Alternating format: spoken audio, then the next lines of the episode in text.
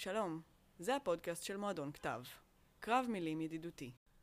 ברוכות וברוכים הבאים למועדון כתב 22, ספיישל גברים ליום האישה, ספיישל לייב מהבונקר למאבק במגפה, הערב הכי חלקי והכי לוחמני שהיה. בערב שבו סוגרים את המדינה, כינסנו לכם את נבחרת הגברים ההו כה מוצלחת שלנו, לכבוד יום האישה. עמרי לרון, זיזו אבו אלחאווה, אריאל אולמרט ונטע ויינר. חילקנו אותם לזוגות, כל זוג קיבל צמד מילים שצריך להכריע ביניהם. לכל אחת הקצבנו שבע דקות בלבד לשכנע אתכם שהמילה שלה היא האמת המוחלטת. בזמן אמת נותרו כמה נטולי זיווג הודות לסגרים, לסופות ולצרות אחרות. הקרב הראשון, להכיל או להשליך. הוא תסריטאי, הוא טאלנט, והוא פה בפעם הראשונה, עמרי לרון, שיטען בעד להכיל. אז אה, שלום, אני עמרי, אה, ויש לי זיכרון שאני נושא אותו ואף פעם לא סיפרתי עליו לאף אחד. אני בכיתה ג' ובדיוק התחיל אצלנו טרנד של יציאות כיתתיות. הבילוי הראשון שנבחר, ללכת לסרט בקולנוע, המון המון ילדים. אני בשלב ההתארגנות בבית ויש לי לחץ אדיר בחזה כשאני מבין שזהו, נגמרה לי הילדות. לראשונה בחיי אני עומד לצאת לבילוי שלא יהיה בו מבוגר אחראי. ואני ילד שאוהב מבוגרים אחראיים, לא בקטע רומנטי, בקטע שהם מרגיעים אותי. הכמיהה הזאת למבוגר אחראי שישמור עליי, אה, תהפוך אותי אה, לימים להיות בעצמי המבוגר האחראי בכל סיטואציה, אבל זה עתיד לקרות לי רק בכיתה ד'. אה, בינתיים אני עוד בג' ואני יושב בקולנוע עם כמעט כל הכיתה שלי, חסר שקט, אכול דאגות, ובשלב מסוים אני גם מבין שכן, אני צריך לחרבן, לא מטאפורית, פיזית, ועכשיו. על פניו זאת לא נשמעת כמו התמודדות מורכבת במיוחד. אני יכול הרי ללכת לשירותים, אבל אני גם לא יכול. כי ללכת לשירותים אומר לקום באמצע סרט ולהסתיר לאנשים. זה גם אומר לעבור שורה שלמה של ילדים מהכיתה שלי ולהסתיר גם להם. זה אומר שהם אולי ישאלו אותי, מה זה? לאן אתה הולך? ואולי יותר גרוע, הם לא ישאלו כי הם יבינו לבד. אז בחרתי לנסות להתאפק. הבעיה היא שהסרט שהלכנו אליו, שמו עולם המים, זה סרט שהתפרסם בעיקר בזכות זה שהוא ארוך ומיוחד. זאת פעם ראשונה לדעתי שראיתי בחיים שלי סרט של שלוש שעות. לא הבנתי על מה הוא, ולא האמנתי שהוא אי פעם מסתיים. בגלל זה לא באמת עמדו בפניי מספר תגובות אפשריות, זאת, זאת אשליה. בפועל עמדה בפניי רק אופציה אחת, שהיא כמובן לחרבן בתחתונים. וזאת האופציה שבחרתי. בדיעבד אני לא חושב שזאת הייתה בחירה נכונה. אני אגיד אפילו יותר מזה, יש מצב שכבר אז, תוך כדי שאני קובע מבעד כיסא לקולנוע, הרגשתי שטעיתי. לא זוכר עוד כמה זמן עבר עד שנגמר הסרט, אבל אני כן זוכר שמשם המשכנו ברצף לבורגראנץ'. ורק שם, במתחם המזון המהיר, עזרתי אומץ, ניגשתי לשירותים וזרקתי את התחתונים לפח. אז למה בעצם אני מספר את זה לראשונה כאן? כי התבקשתי לדבר בשבח המילה להכיל. והאמת היא שכשקיבלתי את המילה להכיל הבנתי שאני לא לגמרי בטוח מה זה אומר, אבל בו זמנית הייתה לי תחושה שזה משהו שאני לא טוב בו.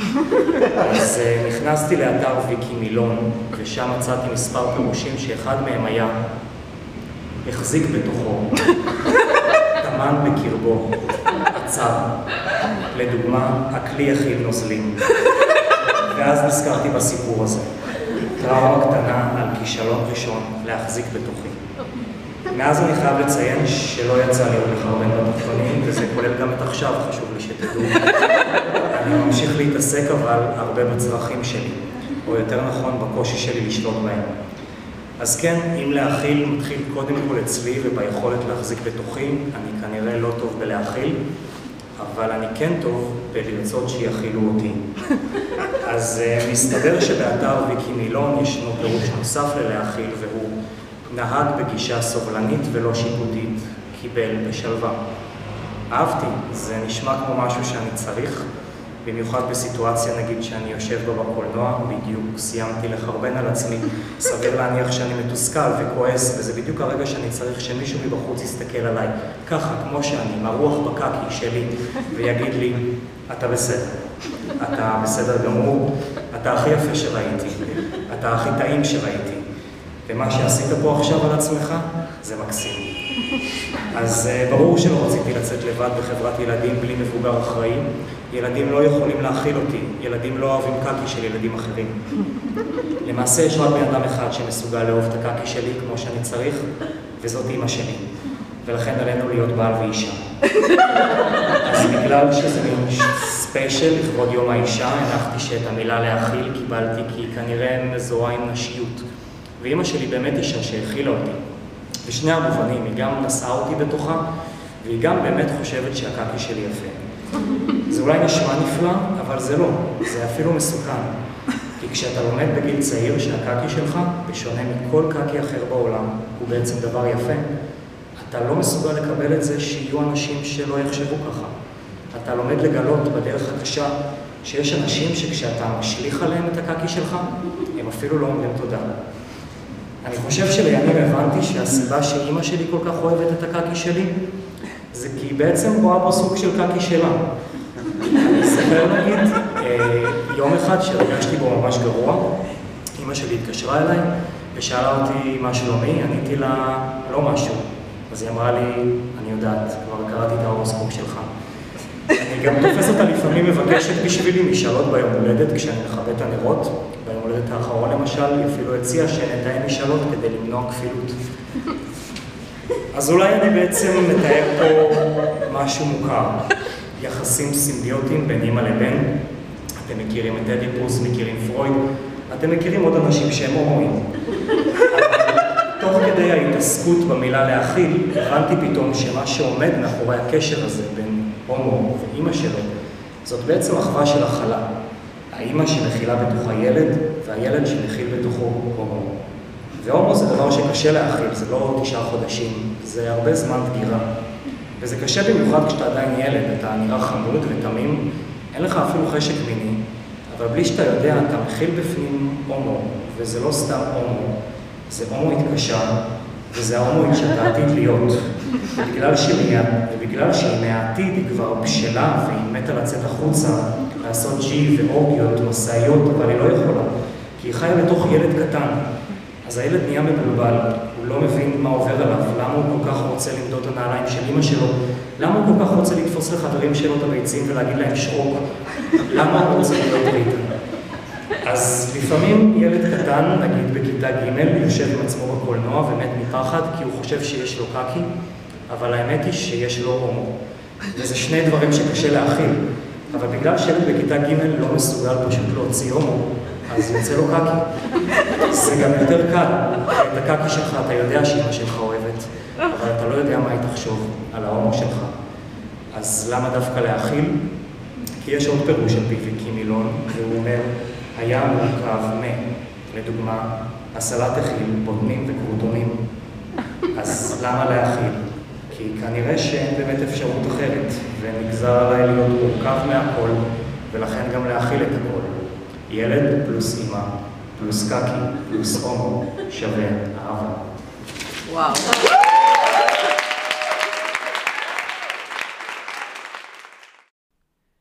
ומולו, הוא כותב, הוא חושב, והוא בא חם עוד מהפעם הקודמת, זיזו אבו אלחאווה שיטען בעד להשליך. הלוואי יכולתי להשליך יותר, חיי היו נראים הרבה יותר קלים, אבל לא, אני הרבה יותר טוב בלהכיל. כי למרות שאני פלסטינית, באופי אני מאוד אשכנזייה שאוהבת לסבול בחושך. אין מה לעשות, אני לפעמים מוצא את עצמי במצבים שאם בהתחלה לא הייתי מכיל את הצד השני, ובמקום זה הייתי משליך עליו את כל ה shit שלי, זה היה נגמר באותו רגע. אבל לא, אני אוהב פרויקטים לטווח ארוך, אני אוהב אתגרים. אני יכול להתחרמן עם מישהו זר ב club, ואז תוך כדי לגלות שהוא מצביע עוצמה יהודית, ליכוד, או אפילו יותר גרוע, כחול לבן. אני יודע שזה מוזר, אבל אם הייתם מכירים אותי, הייתם יודעים שזאת שאלה מאוד לגיטימית שהייתי שואל מישהו זר בזמן שאנחנו מתחרמנים דלוקים בשירותים של ה club בשעה שמונה בבוקר, בזמן שאנחנו עושים במפים של K. בכל מקרה, גם אחרי שאגלה איפה הוא נמצא על המפה הפוליטית, ולמרות היותי הומו פלסטיני גאה, אני אעיף עליו מבט. אם הוא מספיק חתיך, אם הוא טוב במה שהוא עושה, והוא חולק איתי מספיק במפים של הקיי שלו, וקונה לי מהבר וודקה רדבול כי אני הומו יטבח, אני אכיל את זה. והתחיל להגיד שטויות כמו, הכיבוש מתחיל בתוכי. אז, אז פתאום, אז פתאום חודשיים אחר כך אני מוצא את עצמי במערכת יחסים. אנחנו נוסעים למזרח ירושלים להכיר את ההורים שלי. וברגע שאנחנו מגיעים, הוא בטוח שזה בכלל לינץ' והשכנים הולכים להרוג אותו. אבל אז וואלה, הוא עף ונהנה ואומר שהוא מרגיש בחו"ל. כפרה מה מטכנית זה אדמות כבושות, אז זה חו"ל. איזה טעים החומוס שלכם, ללקק את האצבעות, וואי, עם הכלובה של אימא שלך, וואו, יותר טעימה מהכלובה של סבתא שלי. אימא, הכנאפה שלכם מדהימה. אין, אין על ערבים. ואז מגיע פסח, ואין לך איך להתחמק מזה. כי אתה ערבי, ואתה לא יכול להגיד, וואלה, הבטחתי לאמא ואבא שאנחנו נעשה פסח אצל דודה פתחיה. והוא מזמין אותך ליל הסדר, כל המשפחה המורחבת שלו, וסבא וסבתא, והדודים והדודות, והילדים המתוקים. ואז מתחילים לקרוא מהאגדה של פסח. ולמרות שמכינים אותך לזה, אין מספיק הכנה בעולם בשביל ערבייה מסכנה כמוני ליל סדר במשפחה עיראקית מסורתית ולהגדה של פסח. יותר חזק. אז אבא שלו מתחיל לקלל ערבים באמצע הארוחה, כאילו זה חלק מההגדה. ואתה יושב שם ומעמיס על את הפה במרור בשביל לא לעשות סצנות באמצע ארוחת חג מול המשפחה הגזענית של הבן זוג הגזעני שלך. ואז שואלים אחד מהילדים הקטנים החמודים המתוקים, יפתח, מה אתה רוצה להיות כשתהיה גדול? יפתח עונה בהתלהבות, אני רוצה להיות חייל. אוי חמוד, כל הכבוד יפתח, למה אתה רוצה להיות חייל? בשביל להרוג כמה שיותר ערבים. ואני יושבת שם, בדיוק הפה שלי מלא בחרוסת. כולם מסתובבים אליי וקופים, ומסתכלים עליי, כאילו אני זה שהרס את החג עכשיו. הנוכחות שלי יצרה סיטואציה לא נעימה. בערב שחוגגים בו חירות. אבל כל זה היה ניתן למנוע מלכתחילה, אם לא הייתי מכיל את זה. והייתי משליך עליו את כל התסכול שלי ועל מה שהוא מייצג. והייתי שואל אותו שאלות בשירותים של ה club שעשינו K, מה עשית בצבא הכיבוש? כמה פלסטינים הרגת? למרות שאם הוא הומו, אז בטח הוא היה בקריה, הוא היה ב-8200, שכנראה פחות רלוונטי, אבל לא משנה. זה היה ניתן למנוע. זאת אומנם מערכת יחסים שלי שהייתה לפני יותר מעשור, ומאז נהייתי ילדה גדולה, חזקה, בוגרת ויותר בטוחה בעצמה. והכי חשוב, למדתי עברית באולפן, ולמדתי לדבר, לדבר בעברית מספיק טובה בשביל להיות לוחמת צדק ולנבוח אנשים בחזרה. אני מאוד אוהבת לנבוח אג'נדות. בכל זאת, כאחד שלא לומד מהטעויות שלו, כמה שנים אחר כך נכנס למערכת יחסים עם מישהו שאומנם הוא לא היה ימני, הוא כן היה ציוני. שלא לדבר על המשפחה שלו שהייתה מאוד ימנית גם, למרות שהם אשכנזים. אז התחלנו לצאת, וכרגיל, הכרתי לו את ההורים והמשפחה שלי, שגם, כרגיל, לא הייתה להם בעיה עם זה שהוא יהודי. להפך, אני מאמין שהורים שלי העדיפו את זה שכל בני זוג שלי היו יהודים ולא ערבים. כי מה היה עכשיו אם הייתי יוצא עם ערבים? היינו יושבים לארוחות ביחד? מי ילך לבקש את היד של מי? מי יביא כבשות למי?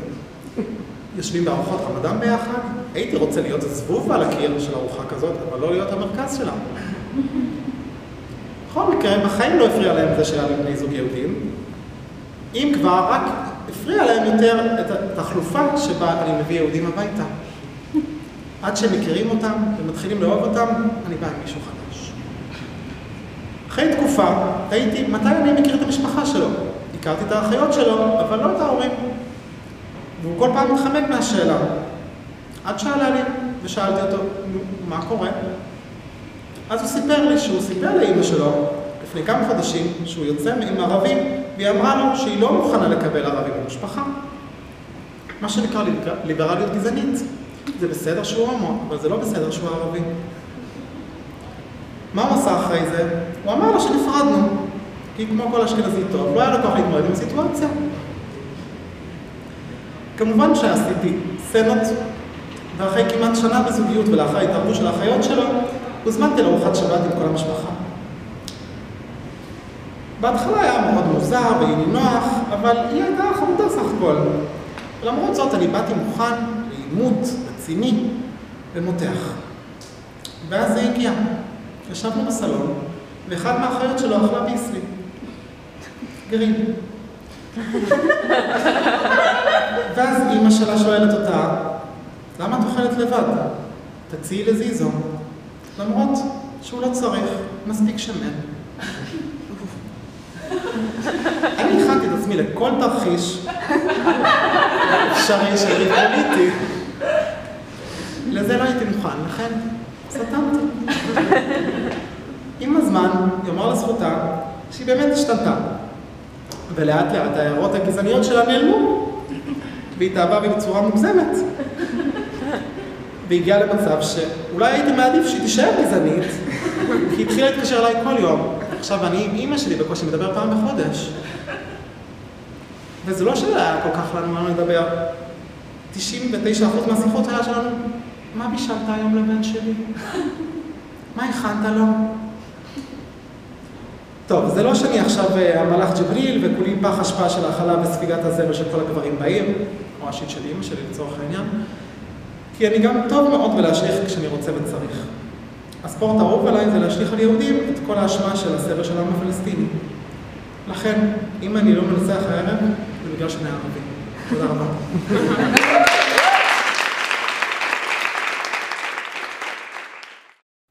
הקרב השני, ישיר או עקיף?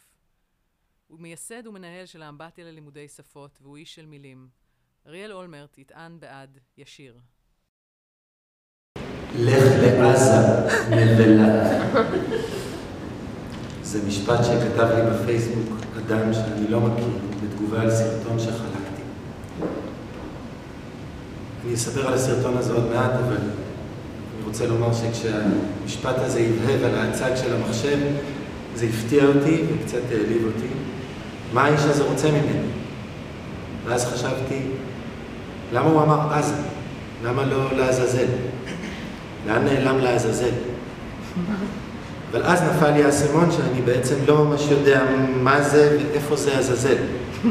אז בדקתי. וגיליתי שעזאזל זה שם של הר במדבר יהודה, שבמסגרת פולחן עתיק מוזר של יום הכיפורים, כהנים טיפסו עליו והשליכו ממנו עזים שעירות, תיש, ואלה השעירים לעזאזל, העזים האלה שהושלכו למותן. עזה נטלה מעזאזל את הבכורה. לך לעזה נבלה. מה עושים כשמישהו כותב לך כזה משפט? עד היום נהגתי תמיד באותה צורה, חסמתי. ויש כמובן היגיון בריא בהתעלמות מסוג כזה של בריונות. מצד שני, אני באמת חושב הרבה על עזה. אני חושב המון על עזה, וגם כשאני לא חושב עליה, אני מרגיש בדיעבד שלא חשבתי עליה ממש חזק. בקיצור, אני בעיקר חושב עד כמה זה קשה לחשוב על עזה, וכמה זה מוזר שעזה כל כך קרובה וכל כך רחוקה.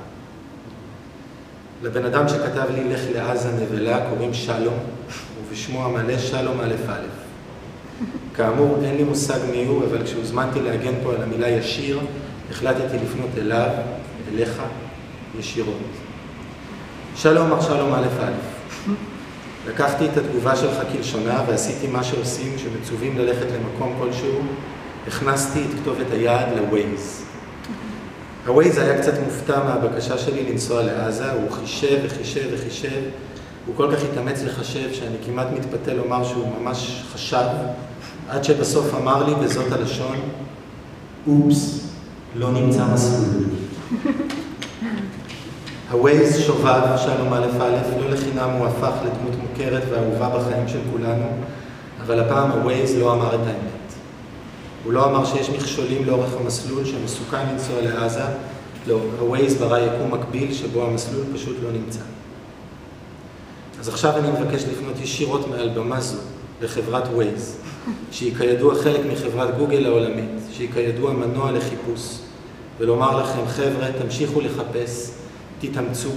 זה מוזר שאתם לא מציעים שום מסלול לעזה, כי זאת רצועה שנמצאת לא רחוק מכאן, וחיים בה מיליוני אנשים, והיא מקום יישוב מוכר כבר למעלה משלושת אלפים שנה, והעיר עזה מוזכרת 22 פעמים בתנ"ך, כך על פי ויקיפדיה, ואתם כידוע יודעים הכל על הכל ומסתכלים על הכל מהחלל, והייתי מצפה מכם לקצת יותר מעוף.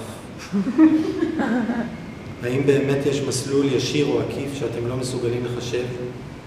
או שעזה בכלל נמצאת בפלנטה אחרת ולכן הלוויינים שלכם פשוט לא קולטים אותה? בכל מקרה, בעודי כותב לך כאן, מר שלום א' א', חלה תפנית מפתיעה ביחסים שלנו. היא חלה כשלפני כמה ימים סיפרתי לחבר עליך ועל הציווי שציווית עליי, ועל כך שבחרתי להשתמש במילה ישיר כדי להשיב לך ישירות, ועל האופן שבו התחלתי לעשות את זה. והחבר הזה, שהוא פחות נאיבי ממני בענייני רשתות חברתיות, אמר לי שלדעתו אתה בכלל לא קיים, שאתה בוט. כמה חברים יש לשלום א' א', הוא שאל? 90. וכל הפוסטים שלו הם סיסמאות של משפט וחצי בעד נתניהו ונגד שמאלנים וערבים וכולי, איווה. וכמה פוסטים הוא כותב ביום? מלנת. בקיצור, בדקנו את הנושא וישנו חשש סביר שאתה פיקטיבי. עושה רושם שנפגעתי מרובוט. ישבתי בבית מול המחשב ונעלבתי ממשפט מהונדס שכתב לי רובוט באינטרנט. ועד שקמתי ועזרתי אומץ להשיב לך, מתברר שאתה לא קיים. ולכן, מר שלום א' א', אני מרגיש שאני יכול סוף סוף להסיר את הכפפות ולומר לך כאן בישירות, לך לעזאזל. ואני לא סתם זורק עלבונות בלי כיסוי, בדקתי, ווייז מציע מסלול לעזאזל. אין לו בעיה לחשב אותו, אני רציני. תבדקו את זה בעצמכם, זה שעה ושש דקות מתל אביב, דרך כביש אחד מזרח. ואתה, שלום א' א', סע לעזאזל ואל תחזור משם. אני מקווה שהאלגוריתם שלך יתייבש בשמש הקופחת של עזאזל, שיגמר לך החשמל, שידלקו לך כל נורות האזהרה, ועד שתבין שאין לך קליטה ואין לך רשת, הבטריה שלך תמות ואתה ואיתה מחולל המשפטים שלך. או אז אתה תהיה פשוטו כמשמעו נבלה. ולפני שתלך לעזאזל, ואני יודע שיום אחד אתה תלך לשם, זאת לא סתם משאלת לב, אני רוצה לומר שתי מילים על הפוסט שעליו הגבת עם המשפט המזוקק שלך, לך לעזה נבלה. זה היה סרטון ששיתפתי, הסרטון תיעד את הרס ביתה של משפחה בשכונת צור באהר במזרח ירושלים, בית שנבנה באופן חוקי לגמרי דרך אגב. רואים בו את אב המשפחה ערב ההגעה של הבולדוזרים, הוא מספר על הפחד. הוא נאחז באיזו אפשרות קלושה שבית המשפט יהפוך את ההחלטה, בית המשפט לא מצא לנכון לעשות זאת, והלב של הבן אדם נשבר. זה דימוי שחוק, אני יודע, אבל בסרטון אפשר ממש לראות ולשמוע את זה קורה. שלום, אם אתה למרות הכל בן אדם אמיתי, בשר ודם, שאולי פשוט מסתתר מאחורי הפרופיל הפיקטיבי, אני מקווה שתצפה שוב בסרטון על אסמאעיל והילדים שלו ותשתכנע להסיר את התגובה שלך. אם אתה רובוט לעומת זאת, אני באמת מאוכזב ממך, מרובוט הייתי מצפה ליותר. עזה, המסלול אליה וממנה קרוב לליבי.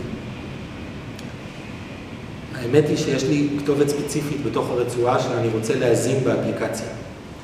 זה בית של חבר, כרגע כל עוד המסלול לא נמצא, הקשר בינינו בעיקר טלפוני. אנחנו מדברים פעם, פעמיים בחודש, בהתחלה הוא לימד אותי ערבית ועכשיו אני מלמד אותו עברית. בסוף כל שיחה אנחנו מזמינים האחד את השני לבקר בבתים שלנו, אנחנו צוחקים ומתכננים את הביקורים האלה לפרטי פרטים. מה נאכל, איפה נלך לטייל, לאן יוצאים בתל אביב, מה יש לראות בעזה. יום אחד זה יקרה, אין לי ספק, החברות שלנו יותר אה, מוחשית וחזקה מכל הרעש והרעל של שליפות מהמותן באינטרנט. אבל כדי שהיום הזה יגיע במהרה, פניתי לחברת Waze בנושא העלמת המסלול לעזה. יש באפליקציה כפתור של עזרה, לחצתי עליו ושלחתי בקשה לעזרה. כמה שעות אחר כך נעניתי במייל מנומס ומפורט שבו נשאלתי המון שאלות על האופן ועל הזמן המדויק שבו הזנתי את היעד עזה באפליקציה.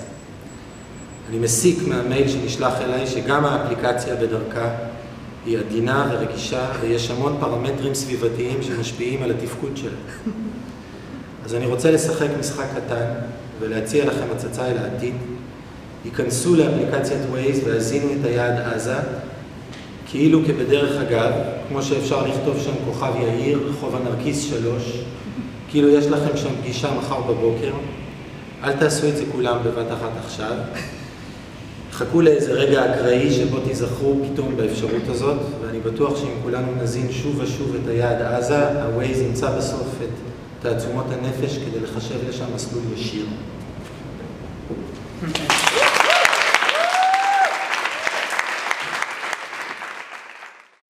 ומולו עוד לוחם בודד בקרב שבין עבודה למשפחה, חבר דור המייסדים של המועדון, מוזיקאי, איש במה וקוסם של המילה הכתובה, נטע ויינר, שיטען בעד משפחה. יום האישה שמח, נווה שכטר, אחים שלי. היי וואי, אני מתרגש מאוד, כאילו ברמה של אה, בא לי לבכות קצת. להשתעל ולבכות, כאילו מתרגש בואכה אה, כזה חרד, כאילו מתרגש בואכה חרד, בואכה מפחד שרמוטה. כאילו מפחד בקטע של אימא'לה. ממש, אבל בקונטקסט של הערב הזה יותר בקטע של אבא'לה. הרבה יותר.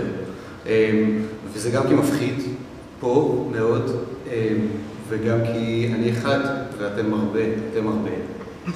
אמ, ואבא לאבא שלי, הוא עבד שנים בתעשיית התרופות, תעשייה שאכזבה אותנו קלות לאחרונה. והוא תמיד היה אומר לי, בן, במצבים כאלה, כשאתה נחנק, כשאין לך אוויר, תזכור שהבעיה העיקרית כשאין לך אוויר זה שאתה נחנק. זה כמה נורא, ככה זה נכון, אבל אני הבנתי אז שכמו שבחירות זה יום חג לדמוקרטיה, אז מועדון כתב ליום האישה זה יום חג לטוסטסטרון, אבל יותר מהכל זה יום חג לתסביך אב. אמ, שזה, אני הבנתי את זה בהקשר של הערב הזה וגם של המצב ביש הכללי, כאילו זה המהות, זה השורש. כי גם גיבורי התרבות הגדולים ביותר שלנו ניזונו מהדשן הבלתי נתלה והמסתורי שהוא תסביך אב, אם תרצו אמינם, אם תרצו בן גוריון, שי עגנון, לאה גולדברג, סטפן לגר, וגם אני הקטן, אם להיות כנה, היום כי לא משקרים ביום האישה. הפרטילייזר העיקרי לתשוקה והיצירה והכסף שאני משלם בעשור האחרון לפסיכולוגית שלי, אה, כל זה טמון בתסביך אב. לא אב במובן של אבא שלי, אב במובן של אבא. כאילו אבא במובן של תתה. ואבינו, הרבי מנחם מנדל מקוצק, היה אומר, אה, ללכת בדרכי האבות ולסלול דרכים חדשות. החיקוי הוא דרך של קופים, עליך לחדש את דרכיך. ואבינו, הרב דורון מדלי, היה עונה לו, אבא, חבר אמר לי לכתוב שיר עליך. זה כמו הבית הלל והבית שמאי של הקדם אירוויזיון של השטטל, ובסוף מי גוזר את הצ'ק? עידן ריכל. ומי משלם את המחיר? אנחנו. ועדן אלנה. בקטע של אבאלה. אז בניסיון לנשום ולא להיחנק ולעשות את מה שגברים עושים פה לרגל יום האישה, דהיינו אה, להשחיל, להכניס, להרביץ, לתת עבודה.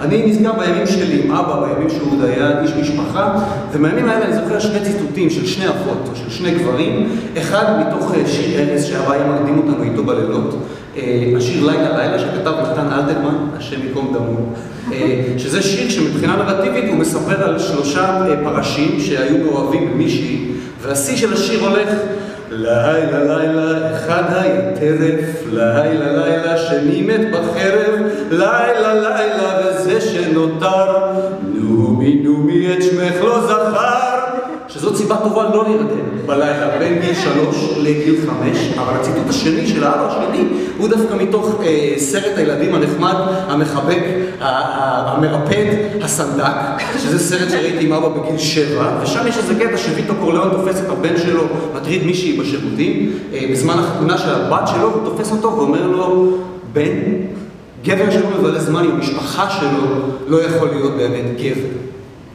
וזה גורם לי לחשוב על המשפחה שלי ועל עול ההעברה הגברית הבין-דורית ועל מה ירשנו כולנו מאבותינו ועל הניסים והנפלאות והבטחות השווא ועל מה עוללו אבותינו לאמותינו בהסכמה ובעיקר שלא בהסכמה בימים ההם, בזמן הזה, מה הם מעוללים להם ולעצמנו ולנו בהבנה אבל בעיקר שלא בהבנה. בימים האלה, במקום הזה ומה מעוללים אנחנו ומה יעוללו בנינו ובני בנינו לבנותיהם ובניהם בימים האלה בכל זמן שהוא במקום הזה ובמקום שהוא לא זה וזה מפחיד לאללה, בקטע של אימא'לה, אבל יותר מזה בקטע של אבא'לה.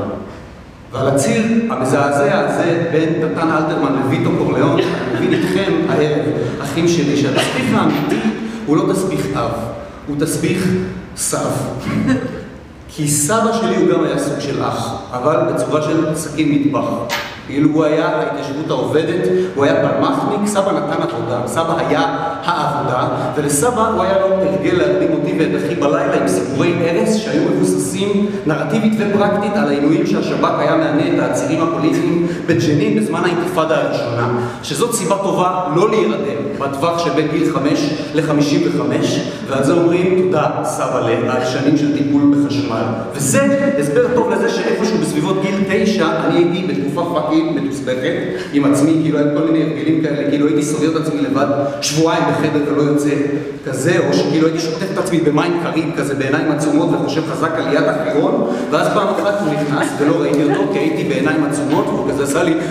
אני fucking נבהלתי והתחלתי לבכות, ואז הוא נבהל והתחיל לבכות, ואז יש לכם ילד ג'ינג'י, בן תשע ופלמחניק בדימוס, בן תשעים, עומדים ערומים, בולבול לבולבול, אחד מול השני, ובוכים את הנשמה שלהם, וכזה מתוך הדמעות אני שומע אותו ממלמל, תהיה גבר ילד, תהיה גבר ילד, ואני מתוך הדמעות אני ממלמל, סבא, אתה נורמלי, אתה נורמלי, מה זה גבר, מה זה אישה, אתה קראת ג'ודית באטלר בכלל בחיים שלך, אתה קראת משהו חוץ מילקוט הכזבים בחיים שלך, מה זה הבינאריות הזאת, ואיזה מודל גברי אתה מצפה שיהיה לי עכשיו, והוא כזה מתוך הדמעות, הוא כזה בוכה, והוא ממלמל, איי, אייניקל, דוס איז נישט, הגרויסה פורלם, ich bin gestanden eine ganze Nacht und ich weiß, ich weiß, ich hoffe, verstanden, gesund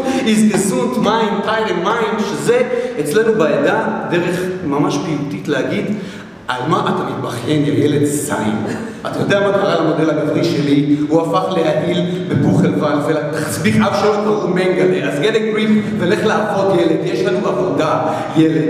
ואז זה כאילו פשוט רגשי אשם עד סוף החיים שלי, כאילו איך אתה מעז לכעוס על הבן אדם הזה, יש לך מושג מה הוא עבר, ומצד שני, מי זה היה שהיה אמור לעמוד שם בדלת ולהגיד, לא, רעיון לא טוב, כאילו מי זה היה שהיה אמור לעמוד ולחצוץ בגופו מהמפלצת הפסיכוטית הדמנטית הזאת ולהיכנס עם ילד בן תשע למקלחת ולעשות ליבה, כאילו מי זה היה שבגופו היה צריך לחצוץ את כל ציונות השרירים נוטפת האהבת הנקם הזאת מלהבהיל אותי.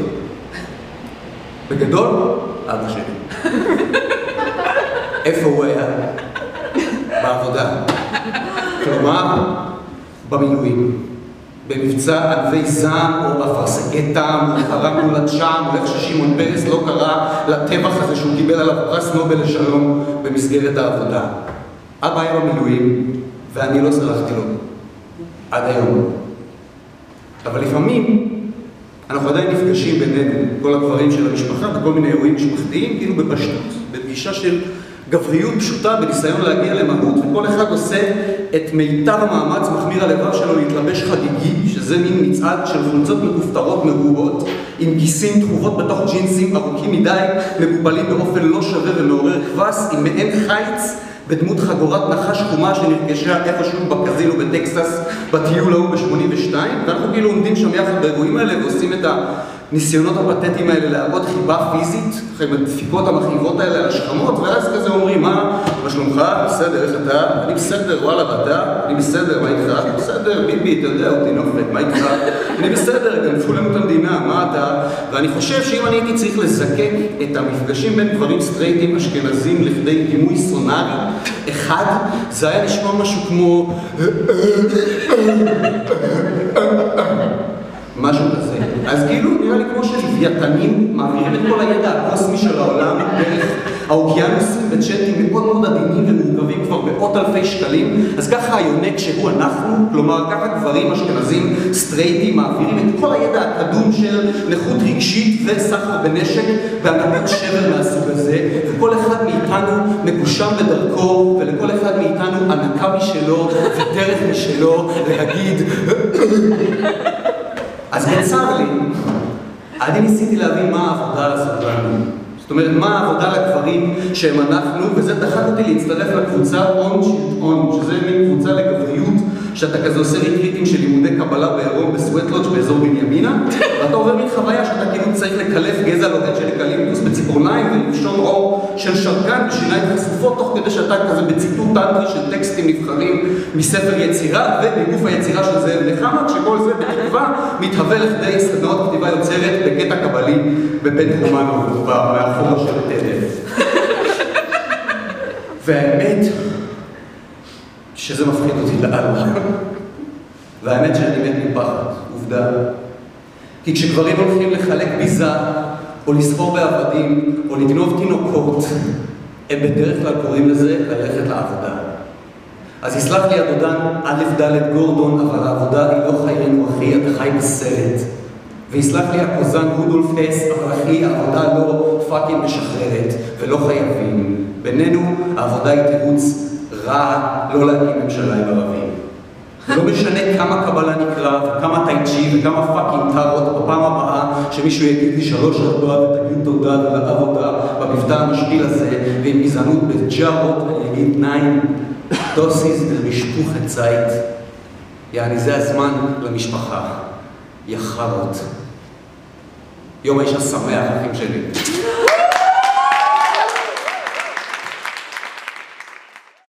עד כאן מועדון כתב. תודה רבה שהייתם איתנו. נתראה במועדון כתב הבא.